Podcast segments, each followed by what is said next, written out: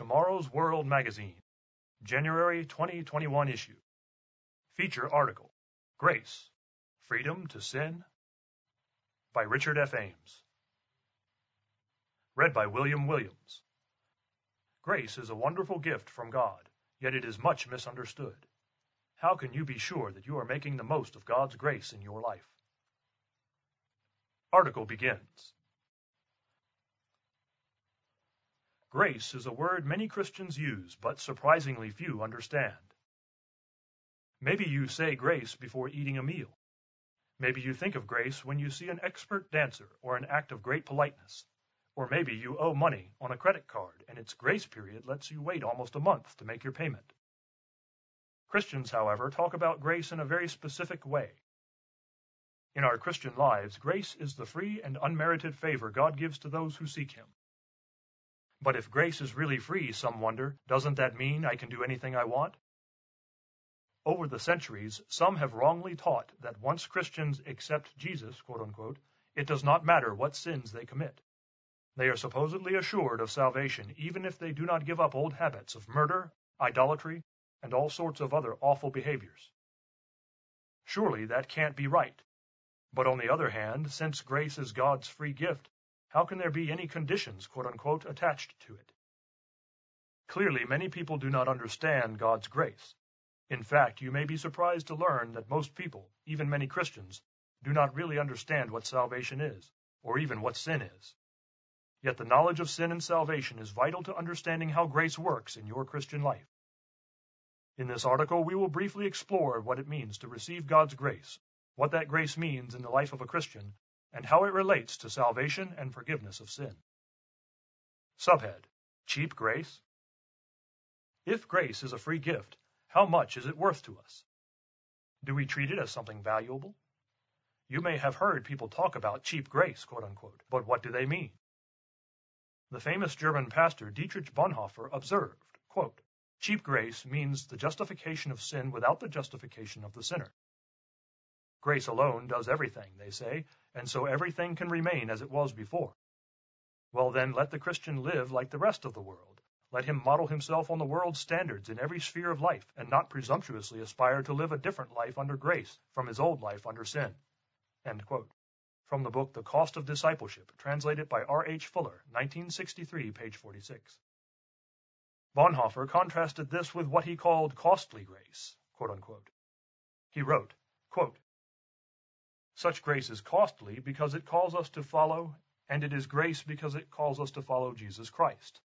It is costly because it costs a man his life, and it is grace because it gives a man the only true life.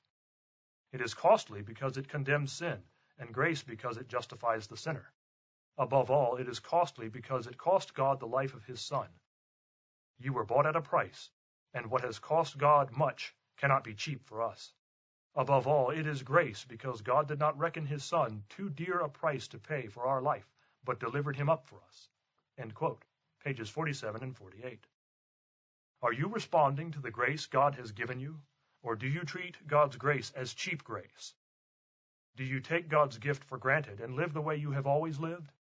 Many Protestant evangelicals have grown up hearing the slogan, once saved, always saved.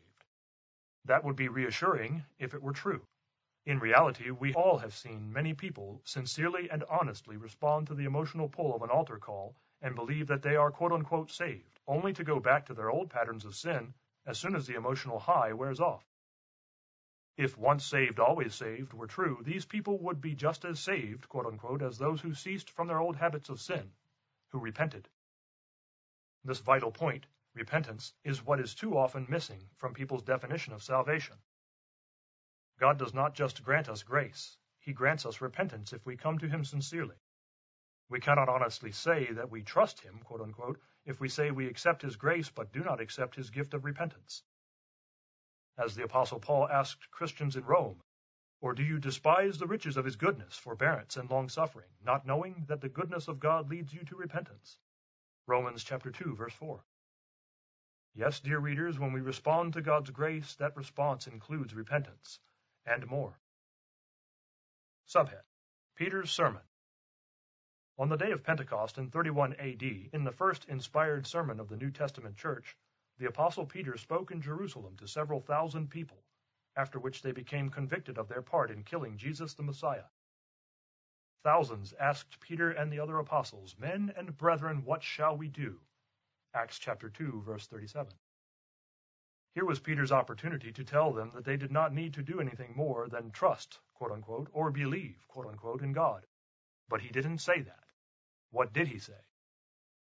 Then Peter said to them, Repent and let every one of you be baptized in the name of Jesus Christ for the remission of sins, and you shall receive the gift of the Holy Spirit. Acts chapter 2, verse 38. Peter proclaimed wonderful news that sinners could be forgiven of their sins and receive the gift of the Holy Spirit.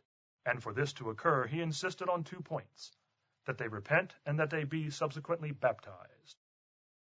If you had been listening to Peter, grieving over your part in Christ's death and wanting to change your life and receive forgiveness, what would you have done? Would you have argued with Peter, saying, I won't repent, I won't be baptized, because those are works, and I don't have to earn my salvation? If you had responded that way, you would have been arguing against many of God's plain instructions, including these basic New Testament teachings. Of course, no one can earn salvation. But a willful disobedience to God's instructions is a sure sign that you have not truly repented. So how did the crowd respond on this first day of Pentecost in the New Testament church? Scripture shares the wonderful news. Then those who gladly received his word were baptized, and that day about 3,000 souls were added to them. And they continued steadfastly in the apostles' doctrine and fellowship, in the breaking of bread and in prayers. Acts chapter 2 verses 41 and 42. On that day, 3,000 new Christians obeyed God's instruction. They repented and were baptized. They did as Jesus had told all Christians to do. Now, after John was put in prison, Jesus came to Galilee, preaching the gospel of the kingdom of God and saying, The time is fulfilled, and the kingdom of God is at hand. Repent and believe in the gospel. Mark chapter 1, verses 14 and 15. Subhead Think differently. When we repent of sin, we are deeply sorry for having transgressed God's law. We no longer have a hostile attitude toward God and His law of liberty. We no longer have a carnal attitude that is enmity against the law of God. Romans chapter 8 verse 7. After repentance, we want to be in harmony with God's law of love, the Ten Commandments. Repentance brings a deep change in our thinking and a commitment to live by every word of God. As Jesus said, man shall not live by bread alone, but by every word of God. Luke chapter 4, verse 4. Repentance is more than an intellectual awareness of sin. Genuine repentance brings deep sorrow for our sins. Think of the woman who washed Jesus' feet with her tears. Luke chapter 7, verses 37 and 38. What she showed was deep repentance. We should be aware that there is also a worldly sorrow that is not genuine repentance. Notice Paul acknowledging the Corinthians' repentance. Now I rejoice, not that you were made sorry, but that your sorrow led to repentance. For you were made sorry in a godly manner, that you might suffer loss from us in nothing. For godly sorrow produces repentance leading to salvation, not to be regretted, but the sorrow of the world produces death. 2 Corinthians chapter 7 verses 9 and 10. Some criminals express worldly sorrow, outwardly saying that they are sorry for their crimes, their sins when in fact they are inwardly saying, I'm sorry for getting caught. I'm sorry for suffering the penalty for my crime. But if I get a chance to commit another crime, I will. And it is not only criminals who have this worldly sorrow. Many who become addicted to oppressive and unhealthful habits, such as sexual sins, drug abuse, or misuse of alcohol, may feel a kind of sorrow regretting the consequences that come with their behavior. However, without a genuine change of heart and a lasting change of behavior, their continual sinning will result in death. That is where the sorrow of the world leads. Godly sorrow, true repentance, brings different, better fruit. Notice its characteristics as described in Scripture. For observe this very thing, that you sorrowed in a godly manner, what diligence it produced in you, what clearing of yourselves, what indignation, what fear, what vehement desire, what zeal, what vindication! In all things you proved yourselves to be clear in this matter. 2 Corinthians chapter 7, verse 11. Act differently. When a Pharisee asked Jesus Christ to name the greatest commandment, how did he respond? You shall love the Lord your God with all your heart, with all your soul, and with all your mind. This is the first and great commandment, and the second is like it. You shall love your neighbor as yourself.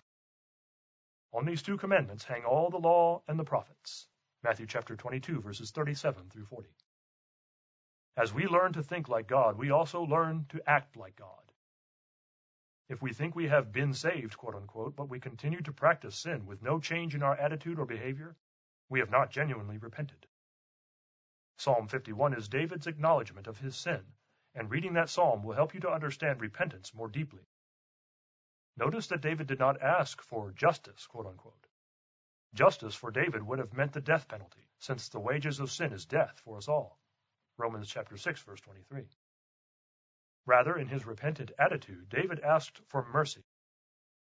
Have mercy upon me, O God, according to your loving kindness, according to the multitude of your tender mercies. Blot out my transgressions. Wash me thoroughly from my iniquity, and cleanse me from my sin. Psalm 51, verses 1 and 2. Yes, David acknowledged his sin. He prayed earnestly for God to cleanse him. Have you ever prayed that way? David went on to pray, I acknowledge my transgressions, and my sin is always before me. Against you, you only have I sinned, and done this evil in your sight, that you may be found just when you speak, and blameless when you judge. Verses 3 and 4. How did David sin only against God? David had committed adultery with Bathsheba. He had sent Bathsheba's husband, the soldier Uriah, to the front lines to be killed. Certainly David had sinned against them, but God commands, You shall not murder, you shall not commit adultery. Exodus chapter 20, verses 13 and 14. David had sinned against the lawgiver and had earned the death penalty. David's repentance sets an example for all of us. We all need that humble and contrite attitude. The sacrifices of God are a broken spirit, a broken and a contrite heart. These, O God, you will not despise. Psalm 51, verse 17. Subhead a license to sin? After we come to the point of repentance, as David did, and we obey Christ's instruction to be baptized, we are forgiven of all our past sins and we begin to walk in newness of life. How then should we continue to respond to the grace, the unmerited pardon that God has given us? Notice, what shall we say then? Shall we continue in sin that grace may abound? Certainly not. How shall we who died to sin live any longer in it? Romans chapter 6, verses 1 and 2. Should a newly begotten Christian, whom God has granted unmerited forgiveness and pardon, continue to transgress God's law and disobey God? Paul says plainly, certainly not. The biblical evidence is overwhelming. We cannot continue to disobey God willfully and be given the gift of salvation. Paul was dealing with false Christians who were trying to use grace as a license to sin, as many do today. The Apostle Jude also condemned this unbiblical approach to grace. For there are certain men crept in unawares, who were before of old ordained to this condemnation, ungodly men turning the grace of our God into lasciviousness, and denying the only Lord God, and our Lord Jesus Christ. Jude 4, King James Version. The New Revised Standard Version states that these intruders pervert the grace of our God into licentiousness. The New International Version words it this way they are ungodly people who pervert the grace of our God into a license for immorality. How many professing Christians today are doing exactly that? Those who pervert the grace of God are saying by their conduct, we are free to transgress the Ten Commandments. We don't need to obey God. That is wrong. That form of rebellion is carnality, not conversion. Converted Christians recognize that keeping God's commandments is an expression of love the first four commandments show us how to love God, and the last six commandments show us how to love our neighbors. As the Apostle John wrote, For this is the love of God, that we keep his commandments, and his commandments are not burdensome. 1 John chapter 5, verse 3. Or not grievous, as the King James Version has it. So, as Paul strongly stated, we cannot continue to live under grace if we are practicing sin at the same time. No truly repentant Christian would want to practice sin while claiming grace. The true Christian has died to self at baptism, as Paul explains. Or do you not know that as many of us as were baptized into Christ Jesus were baptized into his death? Therefore we were buried with him through baptism into death, that just as Christ was raised from the dead by the glory of the Father, even so we also should walk in newness of life. Romans chapter 6 verses 3 and 4. That burial, quote unquote, is symbolized by the repentant sinner's complete immersion in water. After baptism, the forgiven sinner begins a new spiritual life. Subhead The Holy Spirit. We cannot grow spiritually without God's Spirit. God gives a repentant sinner the gift of the Holy Spirit after baptism and the laying on of hands. God expects us to exercise active faith. He expects that we will trust Him to the point that we will actually do what He tells us to do. Jesus warned His followers, But why do you call me Lord, Lord, and not do the things which I say? Luke chapter 6, verse 46. We need to do as He did. Remember, even Jesus Himself set the example of being baptized in obedience to God's instructions. The Holy Spirit is the spiritual power from God that begets us as His children and empowers us to grow spiritually. Notice that this gift of God's Spirit is given by the laying on of the hands of God's true servants. The apostles laid hands on them and they received the Holy Spirit. Acts chapter 8 verse 17. We need the Holy Spirit to overcome the downward pull of human nature. Paul described his struggles with human nature.